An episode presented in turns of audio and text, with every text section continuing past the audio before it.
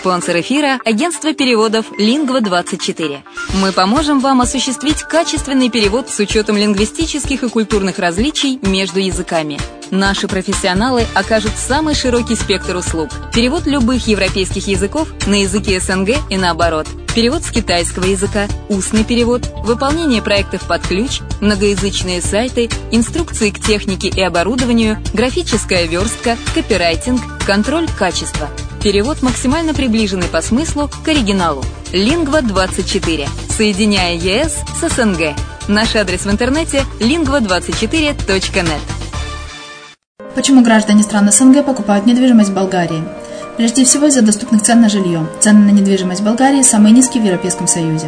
Чистая местность и мягкий климат. Зима в Болгарии мягкая, а лето не очень жаркое по сравнению с другими популярными у туристов местами. Отсутствие языкового барьера. Русский язык применяется при общении. Историческая и культурная близость. Родственная по духу культура, схожие обычаи и традиции. Страна привлекательна для пенсионеров. Болгария считается благополучным местом, где можно спокойно встретить старость. Простая и понятная процедура покупки. Широкий выбор объектов недвижимости. Доступные цены на проживание. Если принять средние цены на потребительские товары и услуги по Евросоюзу за 100%, то их уровень колебался от 48% в Болгарии до 138 в Дании, то есть самая дешевая страна Евросоюза – Болгария. Налог на недвижимость самый низкий в Европе, составляет от 30 до 100 евро в год в зависимости от размера жилой площади. Расходы на обслуживание тоже очень низкие. Возможность увеличения инвестиций. Учитывая нестабильную экономическую ситуацию в странах ближнего зарубежья, инвестиции в недвижимость перспективной динамично развивающейся Болгарии являются гарантией сохранения и увеличения капитала. Покупка недвижимости Болгарии обеспечит вам мультивизу. Вы сможете беспрепятственно находиться на территории Болгарии 90 дней каждые полгода. Кроме этого, у вас есть возможность получения права на долгосрочное пребывание или постоянное место жительства в стране, что практически невозможно в других странах Европы. Без сомнения, Болгария заслуживает вашего внимания и предлагает хорошие возможности для инвестирования. Главное не ошибиться в выборе недвижимости, а как это сделать, вам подскажет наша компания. Видеообзор болгарских комплексов смотрите на сайте reddefisline.xyz.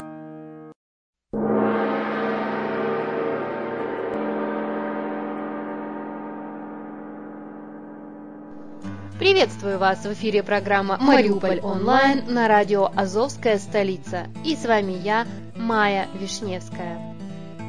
О кацапских ботинках в Коминтерново и молитве о Яценюке. Слушаем интервью Павла Жебривского. Первый самый важный вопрос – ситуация в Коминтерново. К нему на встрече с общественниками губернатор Донецкой области Павел Жебривский возвращался несколько раз – Коминтерново зашли террористы. Они сейчас роют окопы и собираются разбить там гарнизон. Если бы на границе не было бы российских войск, мы бы за неделю освободили Украину, сказал губернатор. Это провокация, отвечать на нее нельзя. Иначе от Украины могут отвернуться европейские партнеры, считает губернатор. Нравится ли мне, что кацапские ботинки топчут украинскую землю? Конечно нет, заявил Жебривский и добавил, что нужно укреплять украинскую армию и объяснять людям, что жить на свободной территории гораздо лучше, чем на оккупированной.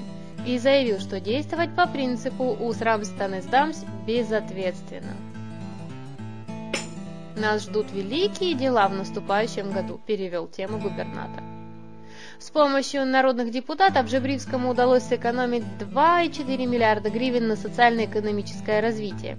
Уже на январь 2016 года на счету Донецкой области внушительная сумма. Руководство области надеется, что часть средств со счетов областного бюджета не будет списана в конце года правительством. В январе на счетах на социально-экономическое развитие Донецкой области будет 2,4 миллиарда гривен – если до конца года Яценюк не спишет 998 миллионов, это на охрану здоровья. 998 миллионов пока еще на счетах есть, и мы молимся, чтобы Яценюк не списал нам их. Есть приблизительно 300 миллионов гривен, тоже ждем, чтобы не списал, на областные учебные заведения. Четко понятно, 360 миллионов будет по Государственному фонду регионального развития на территории Донецкой области, сказал губернатор. Жебривский также рассказал, что Европейский инвестиционный банк под гарантией Кабмина выделил 110 миллионов гривен на восстановление мостов в селе Семеновка и еще двух мостов в Краснолиманском районе. После того, как общественники Мариуполя Лидия Мугли и Галина Однорог рассказали губернатору о том, что хотят тесно сотрудничать с общественным советом Львовской администрации, губернатор посоветовал пригласить львовян в Мариуполь и здесь на месте все обсудить. Со своей стороны обещал переговорить с командой Львова. Во время беседы с общественниками в зале появился новый мэр Мариуполя Вадим Бойченко. Председатель Донецкой облгосадминистрации Павел Жебривский напомнил, что не хотел, чтобы Бойченко стал мэром, но теперь, переговорив с ним, готов сотрудничать. Плодотворно пообщавшись около часа, я рассказывал о приоритетах, которые хотел бы видеть здесь. На этой первой встрече у нас каких-либо пререканий не было, сказал Жебривский.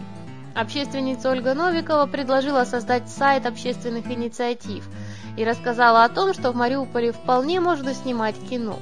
Также звучало предложение создать музей героической обороны Мариуполя 2014-2015 годов, на что губернатор предложил сначала покончить с военными действиями. А мэру Жебривский посоветовал найти хорошего начальника управления культуры, настоящего фаната своего дела, который бы занимался подобными вопросами. Предприниматели предложили создать Центр предпринимательства для поддержки и развития малого и среднего бизнеса. Например, кормить военных хлебом могли бы предприятия Мариуполя, а не Запорожья. На предложение общественников создать некий противовес городской власти Жебриский заявил, что не может ввести в Мариуполе военное гражданское администрирование.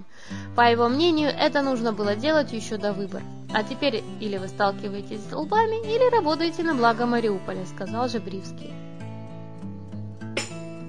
Все предложения губернатор посоветовал оформить соответствующим образом и подать на рассмотрение. А мэру предложил на экологические средства сделать классные парки и набережную. Цитата. Вот такое вот интересное общение губернатора и городского головы получилось совсем недавно. Мы посмотрим, что ждет нас дальше. С вами была Майя Вишневская на радио «Азовская столица». Услышимся!